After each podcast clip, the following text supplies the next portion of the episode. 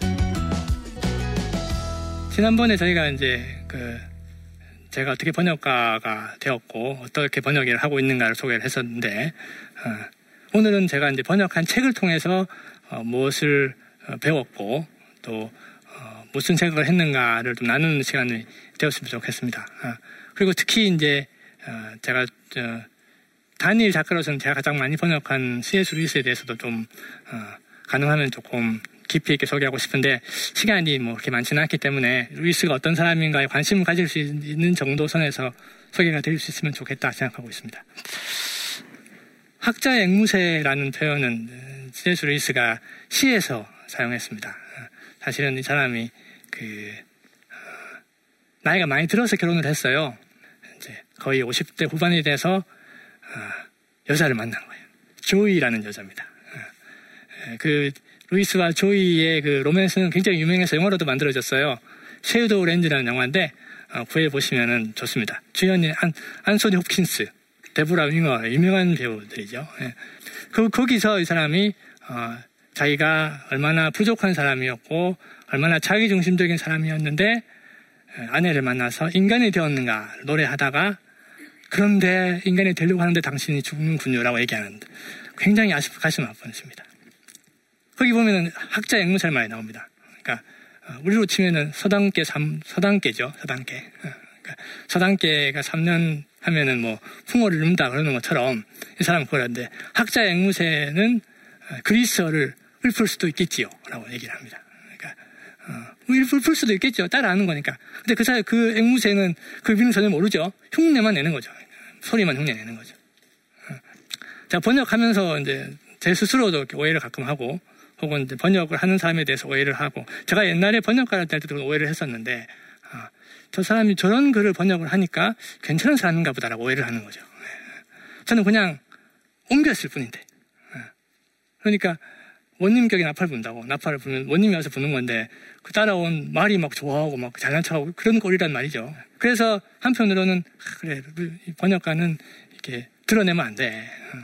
워낙이 그 귀도 얇고 사람도 마음도 그런데 어, 제 주제도 모르고 어딜 나서 이런 마음이 한편으로는 들고 또 한편으로는 그러면 내가 번역한 책을 내가 소개 안 하면 누가 소개해야 하는 마음이 함께 있는 거죠. 제가 이 자리에 참석한 나온 것도 사실은 이제 바라기는 제가 어떻게 이제 유명해지고 싶은 마음보다는 어, 제가 번역한 책이 잘 소개되고 어, 잘 전해지면 좋겠다는 마음이 더 크다고 생각하고 크기를 바랍니다.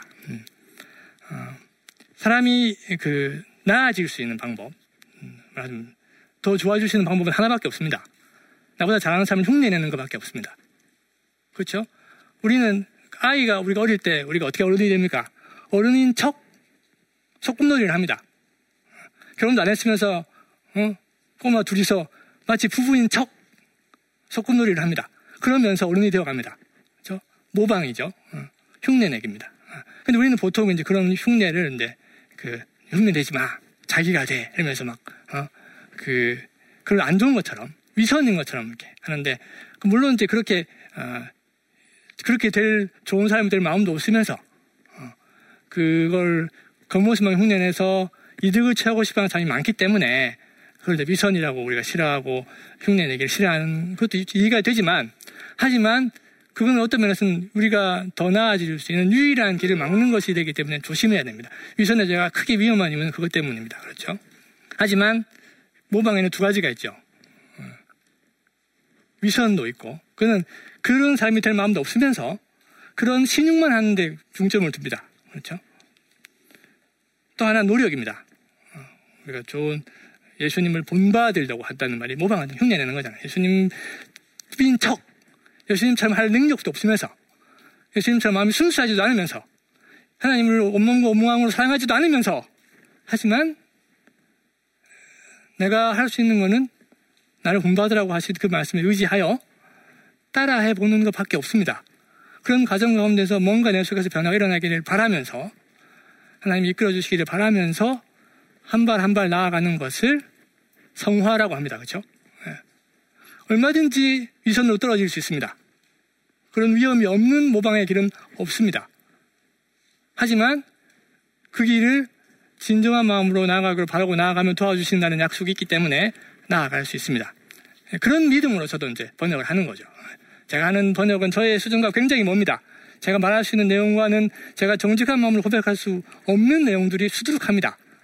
그래도 합니다.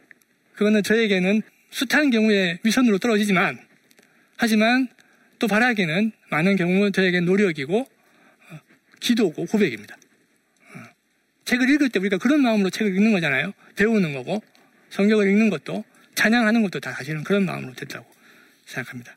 그렇기 때문에 어, 위선과 노력을 구분하는 선은 겉모습이 아니라 겉모습은 똑같을 수도 있습니다. 위선이 훨씬 나을 수도 있습니다. 왜냐하면 노력할 필요가 없어요. 겉모습만 하면 되니까 훨씬 쉽죠. 차이는 결국 그 목적, 무엇을 지향하는가, 그리고 무슨 힘으로 하는가 하는 문제가 되겠습니다. 제가 이제 책을 지금까지 한 100, 한 10권 정도 번역을 했더라고요. 15년 동안. 그러니까 이제 대강 이제 그 묶음을 할 수 있을 거 아니에요. 제가 뭘 배운 이번에 제가 나침반 강의를 준비하면서 내가 제가 번역한 적이 대체로 이렇게 책장 안에 꽂혀 있거든요. 쫙 내가 뭘 했나 이렇게 보면서 몇 개의 그룹을 지어봤습니다. 하나가 이제 요새가 제가 초반에 번역할 때 초반에 주로 했던 가정생활 뭐, 뭐 결혼 뭐 이런 거 주기에 우리 사람들 깜짝 놀랐는데 제가 그런 거 번역했다 그러면 초반에 그런 걸 번역을 많이 했습니다. 한, 그건 한 20권 했던 것 같아요. 남, 제가 보고 자란 그 남녀 부부, 부부 관계의 모습은 주로 드라마와 부모님이란 말이죠. 그리고 그 다른 어른들인데, 어른들의 부부 생활이 그렇게 그 완벽한 건 아니잖아요. 그리고 다른, 나름대로의 어떤 특성들이 있단 말이죠. 예를 들면 드라마에서 보면 남자들은 뭐 어떻게 멋있게 얘기하다가 책상을 박차고 일어나면서 그만해! 이러면서 나가서 문을 쾅 닫고 나가는 거. 그렇죠? 그러면 여자가 씩씩거리고 있다가 그런, 그런 그림? 그러면 이제 보면 멋있잖아. 왜냐하면 앉아서 그 얘기를 듣고 해결하는 건 힘든 일이거든. 왜냐하면 내가 답이 없는데 듣고 앉아 있으면 나한테 내가 나의 문화의 그 어떤 면 무지, 그 무력함만 느끼게 되는데 그 순간을 참으면서 아내가 나한테 원하는 것은 내가 수면이 되는 것이 아니고 자기 얘기를 듣고 함께 상의하는 파트너가 되길 바라는 마음으로 내게 다가오는 거죠. 맞죠? 예, 예. 그리고 이제 아내가 내게 원하는 것은 해결사가 되는 것이 아니라 함께하는 파트너다. 아내가 나에게 뭔가 말을 걸 때는 얘기를 막 할 때는 얘기하면서 나한테 해결을 제시하는 해결책을 내라는 게 아니라 하면서 얘기를 정리하고 풀어나가는 파트너가 되자고 얘기하는 초청이다. 라는 걸 번역하면서 배웠고, 그 책으로 봐도 참 오래 걸립니다. 그 제가, 제가 10, 벌써 10, 한 7년 결혼한 지 됐는데, 순간순간 까먹습니다. 여자가 왜 이러나. 뭐야, 또, 사는 거야? 이러면서, 그러면서 제가 당신 지금 나랑 같이 얘기하면서 생각을 정리하는 거지 제가 다시 이렇게 상기해야 됩니다. 어, 렵습니다 어, 예. 그, 그런 거를 신호를 보내줘야 됩니다. 내가 당신하고 싸우자는 게 아니다. 함께 하자는 거다. 그런 거 보내주셔야 됩니다. 왜냐하면 얘기 안 하면 모릅니다.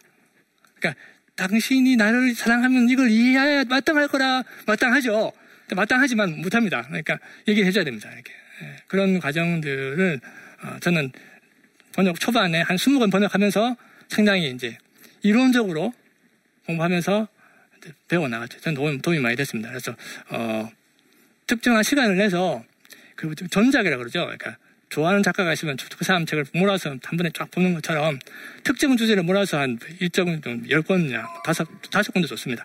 한 번 쫙 몰아서 읽는 거 좋습니다. 그러면은 공통적인 주제들에 대해서 파악하게 되고, 어, 여기서 말하는 핵심이 뭔가를 대강 파악하게 되니까 정독 안 하셔도 이렇게, 이렇게 그룹해서 보는 거 괜찮은 방법입니다. 모든 걸 같은 장르로 볼 필요는 없습니다. 대신에 이제 비슷한 그, 그 부분에 있어서는 철학이 다 다르니까 내가 따라갈 수 있고 존중할 수 있는 저자들 모은 그룹을 해서 읽어보는 거 그리고 뭐 같이 읽으면 더 좋겠죠. 그런 과정이 있으면 좋겠다 싶습니다. 음, 두 번째 전기입니다. 이번에 나왔 얼마 전에 나왔던 한나야이라는 어, 스탠리 하우버스라는 저자 신학자가 쓴 책입니다. 어, 세계적인 신학자인데 아내가 조울증 환자였습니다. 그래서 어, 자기도 이해할 수 없는 하나님을 사랑하게 되는 이야기입니다. 어, 사도 바울은 지금 이제 일종의 전기인데 이렇게 이제 제가 해보니까 이제 전기 평전 이런 것도 한 10권 이상 했더라고요. 제가 봤던 거는 이제 전기를 보면 무슨 장점이 있을까요? 잘난 척할 수 있다. 예, 뭐 그런 것도 있죠. 예, 또 아무래도 전기에 나올 수 있는 정도 인물들은 열심히 산 사람들입니다. 어째 어떤 이유로든 열심히. 그래서 보고 있으면 활력이 좀 듭니다. 이렇게 마치 우리가 시장성에 가면은 좀 활기가 나잖아요. 그런 것처럼 활기가 나고 그리고 이게 뭐 길어봤자 500페이지 해도 뭐 길어봤자 뭐 며칠이면 읽습니다. 한 사람의 인생이 몇 시간 안에 끝납니다. 아무리 힘든 일이 있어도 끝납니다.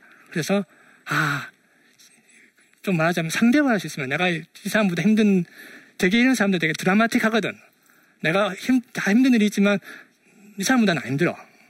그리고 이 사람이 그렇게 힘들어도 견디고 의지하고 하나님 의지하고 하니까 사라져. 그런데 보는 거죠. 그리고 무엇보다 이 사람도 그렇고 바울도 그렇고 봤더니 제가 이제 저희 기독교 번역하니까 주로 이제 이런 기독교적 인물들, 위인들 번역하죠. 보면 어, 이 사람들이 신학을 이야기하고 신앙적인 어떤 교훈을 주지만 이 사람들도 자기가 가르쳤던 그것을 자기가 실천해야 할 학생인 거죠. 자기가 지어낸 게 아니라 자기도 배운 거야. 그걸 전해주는 거야. 그리고 같이 그걸, 그것을 어, 진짜 그것을 진짜라고 자기도 믿고 살아가는 걸 보게 되는 거죠.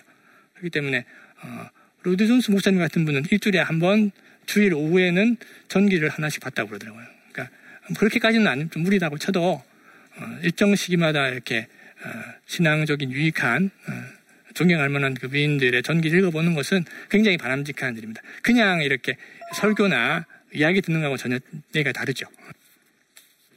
소설입니다. 오늘 제가 오늘 이제 책 팔려고 나온 것처럼 보일 텐데 맞습니다. 예.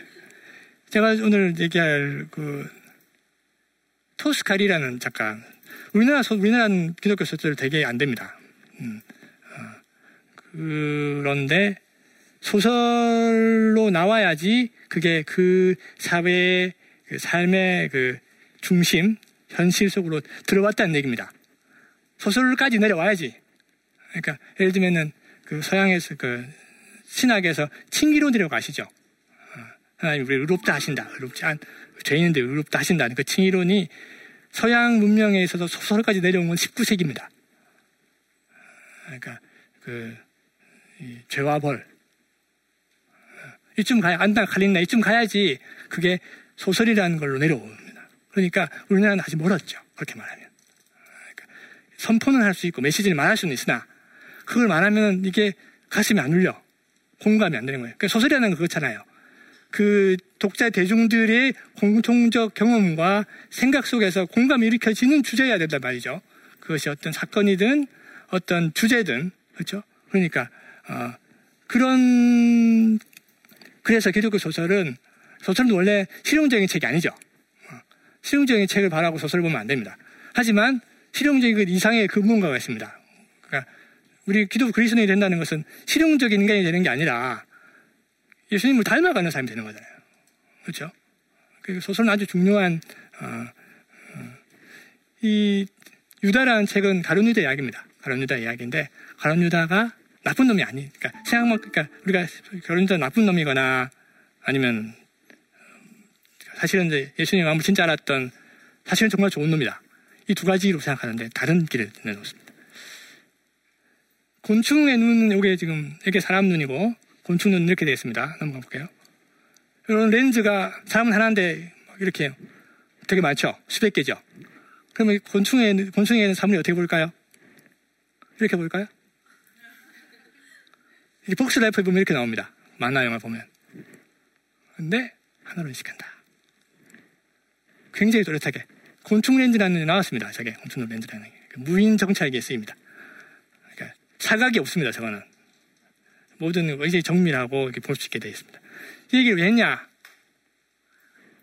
사실은 우리가 책을 본다는 건 곤충의 눈처럼 많은 렌즈를 갖고 세상을 보는 겁니다. 그럼 세상이 막 혼란스럽냐? 아닙니다. 더 잘 보입니다. 예. 그잘 보여주는 인물이 시스로 있습니다.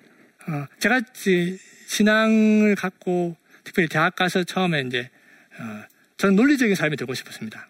되게 막 대학 가면 사람들이 선배들이 막 논리적으로 이게 멋있잖아요. 그래서 나도 논리적인 삶이 되고 싶어 그랬는데 그래서 그런 관점에서 책도 보고 막 생각도 하고 했습니다. 그런데 대학 졸업하고 보니까 논리만으로는 창조적인 게 안 나오는 거야. 비판하기는 좋은데. 그래서 저는 창조적인 삶이 되고 싶었습니다. 근데 신앙을 가지면 논리와 상상력을 오히려 방해하는 것 같은 보이는 신앙인 중에 그런 사람들 있잖아요. 영 재미도 없고, 영 논리적이지도 않고, 영 이상한 사람들 있잖아요. 그죠? 그래서, 그래서 신앙은 무덤이야. 아니라는 저희 반증, 확실한 반증을 제시해 준 게 루이스였습니다. 루이스는 원래 그런 논리적인 것과 상상력 사이에서 그걸 조화시키면서 굉장히 괴로워했던 인물입니다. 철저히 논리적인 삶인 동시에 철저히 상상력이 풍부한데 이 두 개가 조화가 안 되는 거예요. 그래서 그 때문에 미칠 것 같았다고 하거든요. 근데 이 사람이 성경 안에서 어, 그 신화가 사실이 된 복음서의 이야기 속에서 상상력과 논리의 통합을 경험하고 이 사람이 기독교인이 된 이후로 그분의 모든 학문 활동과 장, 그 작품 활동이 꼽힙니다. 어, 그러니까 이분이 저한테는 그런 어, 실증이었습니다. 루이스는 이제 크게 보통 그렇게 얘기해요. 세 사람의 루이스가 있다. 음. 어, 첫 번째는 문학가로서의 루이스입니다. 그러니까 나냐 연대기는 잘 아시는 그런 그러고 그리고 어, 이 사람이 SF 소설도 썼습니다. 예, 그 우주 삼부작이라고 불리는 공상과 소설 있습니다. 그리고 어, 우리가 얼굴을 찾을 때까지라는 어, 신화를 재해석한 소설이 있는데 어, 다 매력적입니다. 어, 그 소설을 좀 보시면 좋을 것 같습니다. 어, 특별히 그 우리가 얼굴을 찾을 때까지는 어, 감동적인 love story입니다. 그러니까 보시면 좋겠습니다. 그 다음에 이분이 원래 전공은 철학도 공부했지만 영문학자거든요. 영문학자고 어, 특별히 밀턴 연구에서 중요한 기여를 했습니다. 신라곤 선문이라는 책이 그 강의를 책으로 번역 책으로 낸 건데 제가 번역했습니다. 어, 절반은 조금 재미없지만 절반은 재밌습니다. 그러니까 어, 신라곤을 통해서 그 아담과 하와의 그 관계, 선악과의 문제 그리고 남녀의 문제 뭐 이런 거에서 그 책에서 많은 도움을 받았습니다. 그리고 이제 우리가 잘 아는 우리 한국에서 잘 소개되어 있는 부분은 기독교 변증가로서의 있습니다. 순전한 기독교는 이 사람이 전쟁 당시에 BBC 방송에서 이제 전 국민을 대상으로 기독교의 사실은 이제 사기 진작의 차원이죠. 독일의 침략에 맞서서 신앙의 힘으로 이겨낼 수 있다는 취지로 했겠죠. 하지만 그를 통해서 루이스는 기독교의 진리성을 이렇게 힘있게 전보했죠. 어, 넘어가서 그 루이스의 그 변증의 힘 이게 이제 이분이 그 어, 뭐야 옥스퍼드에서 그리고 캠브리지에서 강의했던 강의 그 정기적으로 강의했던 내용을 정리한 책이거든요. 강의 안을 책으로 했다고 할 수 있겠죠. 여기 보면 제가 이 책을 보고 아 이 사람이 변증서에서 썼던 내용들이 다 이 공부하면서 나온 내용이네라고 발견하게 됐습니다. 그러니까 어, 디딴 데서 주워오는 게 아니라 자기가 공부한 그 영역에서 치열한 그 의식을 가지고 어, 연구하고 공부한 것이 그대로 이제 이렇게 적용이 달라지는 거예요. 기독교적인 정력을 했기 때문에 파워가 있고 영향력을 끼칠 수 있었다는 생각이 듭니다. 어. 그렇기 때문에 이걸 싫어하는 사람들은 이걸 지적 매춘이다. 어. 그거를 공부한 거를 붓다가 갖다 써 이, 이 종교를 이렇게 호교하는 데서 얘기하지만 그거는 이미 기독교가 잘못된 거라고 전제할 때 나오는 얘기죠. 그렇지 않고 만약에 기독교가 혹시라도 옳은 거다. 그럼 얘기가 달라지죠. 정말 바른 일을 위해서 자신들의 거를 제대로 갖다 바치는 거죠. 네. 그렇기 때문에 어, 이분은 그렇게 변증 기독교 변증가로 유명해지는 동시에 사실은 이제 옥스퍼드에서 많은 그 불이익을 당해야 했습니다. 싫어하는 사람도 많이 있었고 하지만 그 사람도 꿋꿋하게 그 일을 감당했죠. 이분이 변증가의 저녁기도라는 어, 시를 썼습니다. 이분은 이제 자기 생각을 유명한 시인은 아니지만 계속 시인이 되고 싶어 했던 그리고 몇 년 전에 드디어 그 웨스트민스터 사원의 시인의 영역에 들어갔습니다. 이렇게 영어에서 시인 시인이라는 건 poesy라는 게 그 제가 뭐 헬라어는 모릅니다만은 포이에오라는 만든다는 말에서 나왔거든요. 그래서 그 에베소서에 너희는 하나님이 만드신 바라 할 포이에마입니다. 하나님 우리의 걸작품 우리가 만드신 거다. 그러니까 뭔가를 만들어내는 사람을 시인이라고 원래 하거든요. 어원적으로는. 그러니까 루이스는 그러면서 자신 시인이죠. 예. 그리고 이 사람이 자신이 가장 중요하게 고민하는 문제는 항상 시로 써서 정리를 합니다. 이분은 자신이 배운 어, 성향 그리고 학문 그리고 능력으로 인해서 자신이 기독교 변증가가 되는 것이 자신 소명이라고 믿었습니다. 그리고 열심히 그 일을 했습니다. 하지만 그 일은 삶이 제일 싫어하는 일이었습니다. 재미도 없고 그리고 계속 하던 얘기를 또 해야 되잖아. 그리고 그 자기가 변증한 것이 성공했을 때 사람들이 성공했을 때 그때야말로 가장 위험하다는 거죠. 마치 기독교의 진리가 자기 변증에 달려있는 것처럼. 하지만 이 사람 많은 걸 알고 있었죠.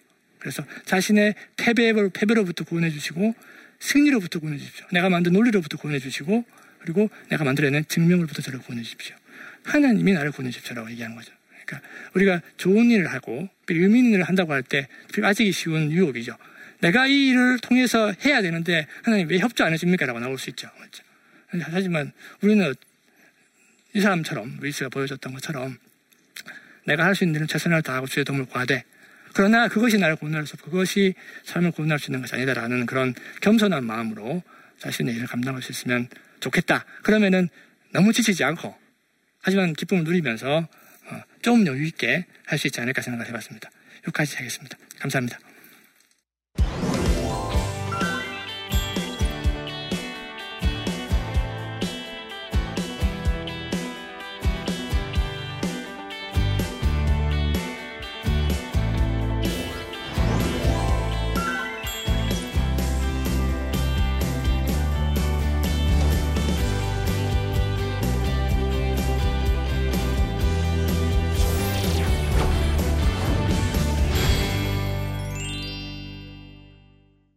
오늘 이 자리에 참석해 주신 분들 중에서 이제 강의 들으시고 궁금한 게 있으셔서 질문하신 분이 계신데 한번 볼까요? 어, 나만의 글을 쓰고 번역하는 특별한 시선을 가지기 위해 평소에 어떤 노력들을 하시든지 궁금합니다. 어, 남들이 다 하는 거 하면 안 되겠죠? 똑같은 생각 가지기 힘들겠죠. 저는 베스트셀러는 안 봅니다, 보통. 일부러 안 보는 거 아니고 보고 싶지 않아요, 별로. 그래서 이제 중간중간에 걸리는 거 있으면 그러니까 조금 호흡에 조금 뒤처진 책들을 보면 괜찮습니다. 왜냐하면 베트셀러는 늘 제가 안 읽어도 얘기가 다 나오기 때문에 배울 건 다 배울 수 있어요. 그런데 이제 좀 지난 것들은 사람들 잘 모른단 말이죠. 그런데 보면 이게 세상 생각을 상당히 돌고 또 어, 영향을 받고 어떤 모든 게 그 모든 부분에서 옳은 얘기는 사실은 없죠. 삶에 하는 얘기들은 다 어떤 부분을 강조하고 어떤 부분을 놓치게 마련인데 그런 것들을 챙길 수 있죠. 그래서 이제 C.S. 루이스는 그래서 고전을 읽으라고 합니다. 어. 뭐, 그 사람은 원래 제일 좋기는 요즘 책 한 권 읽고 고전을 한 권 읽으면 제일 좋은데 너무 힘들면 요즘 책 세 권 읽고 고전 한 권 읽으라 이렇게 조언하는데 그것도 힘들면 우리 책 요즘 책 열 권 읽고 고전 할 권 읽는 식으로 고전할 것도 예능까지 안 가도 조금 옛날 책 다시 꺼내기는 것도 좋습니다. 그래야지 이 흐름에서 당연하게 생각해야 되는 그런 판에 걸려들지 않는 그런 거죠. 그거는 이제 시간적으로도 그렇고 공간적으로도 다른 지역 다른 나라 사람들 보는 의미가 있죠. 우리가 너무 그 미국 책, 뭐 영국 책 이런 것만 보면 그렇게 쏠릴 수 있겠죠. 그죠? 그 다음, 볼까요? 어, 저가 누구인지는 잘 모르겠지만, 예. 저는 C.S. 루이스의 팬인데요. 번역가님께서 번역하신 C.S. 루이스의 글 중에 가장 기억에 남는 문장이 있으시다면요. 제가 강의하면서 C.S. 루이스 얘기를 워낙 많이 해가지고, 어, 더 새삼스럽게 그런 생각이 좀 들긴 하지만, 영광의 무게라고 하는 책 중에 어, 그 신학은 시인가라는 에세이가 있는데 그 중에 그 제일 마지막 문장이 이렇게 되어 있습니다. 저는 태양이 떠오르는 것을 믿듯 기독교를 믿습니다. 그것을 보기 때문만이 아니라 그것에 의해서 다른 모든 것을 보기 때문입니다. 이 사람에게는 이것이 그냥 그 설교가 아니라 이 사람은 그렇게 어, 기독교를 받아들이고 어, 논리와 상상력의 통합을 경험했고 그걸 통해서 어, 자신의 모든 생각을 정리하고 사람들에게 나누는 것을 기쁨으로 이것을 만큼 이것이 경험적인 얘기죠. 그러니까 만약에 우리가 태양이 안 보이는 태양을 본다 그러면 거짓말이 될 테고 그렇죠. 하지만 태양만 보고 태양에 의해서 다른 것들을 보지 않는다면 그것도 문제겠죠. 그렇죠. 적용하면 이제 기독교의 교리들을 믿지만 그 교리들을 가지고 세상을 바라보는 걸 안 한다면 그건 말만 이제 기독교 교리가 되는 거겠죠. 그러니까 어, 이 문구가 저한테는 이 사람이 예, 어, 그리스도인은 기독교의 가르침이 그냥 단순히 어, 교리 혹은 어떤 어, 선언이 아니라 우리 삶을 이끄는 세상을 바라보는 안경이자 우리를 이끌어주는 동력이 된다, 방향이 된다고 믿는 사람들이니까 어, 그런 관점에서 어, 루이스의 글은 저한테는 안경이 되고 그런 도움이 된다고 생각합니다. 오늘은 제가 15년 번역하면서 여러 책을 통해서 배운 내용들을 정리해봤고 또 함께 C.S. 루이스라는 영적 네, 스승으로 삼을 수 있는 좋은 멘토가 될 수 있는 인물인데 그 사람의 사을 짚어보면서 어, 무엇을 배울 수 있었는가 그렇게 정리해봤습니다. 여러분도 어, 여러분의 인생에서 적합한 스승들을 발견하셔서 어, 롤 모델로 삼으시면 큰 유익이 있지 않을까. 어, 저는 이제 그런 일에 도움이 될 수 있는 번역가가 되었으면 좋겠고 혹시 그렇게 쓰임 받았고 있다면 참 감사한 생각이 듭니다. 여러분 오늘 고생하셨습니다. 네, 감사합니다.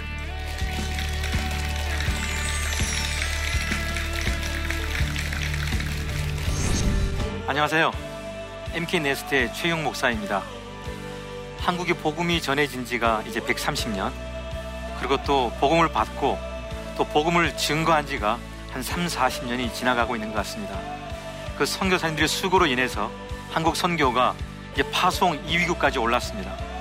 하지만 선교사님들의 그 열매, 그 이면에 함께 그 선교지에 있었던 그 선교사 자녀들을 생각해 본 적이 있으신지요? MK들의 삶, MK들의 애환, 그리고 MK들의 잠재력을 한 번 더 생각해 보는 그런 시간이 되었으면 참 좋겠습니다. MK들, 바로 그들을 나침반에서 만나볼 수 있습니다.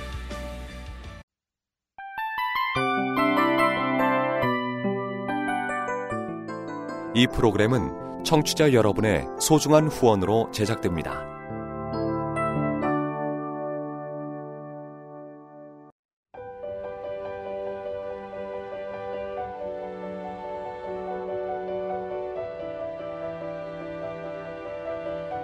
세상에는 수많은 교회들이 있지만 더 깊이 있는 말씀 강해를 찾기 위해 크기로만 교회를 선정하지 않습니다.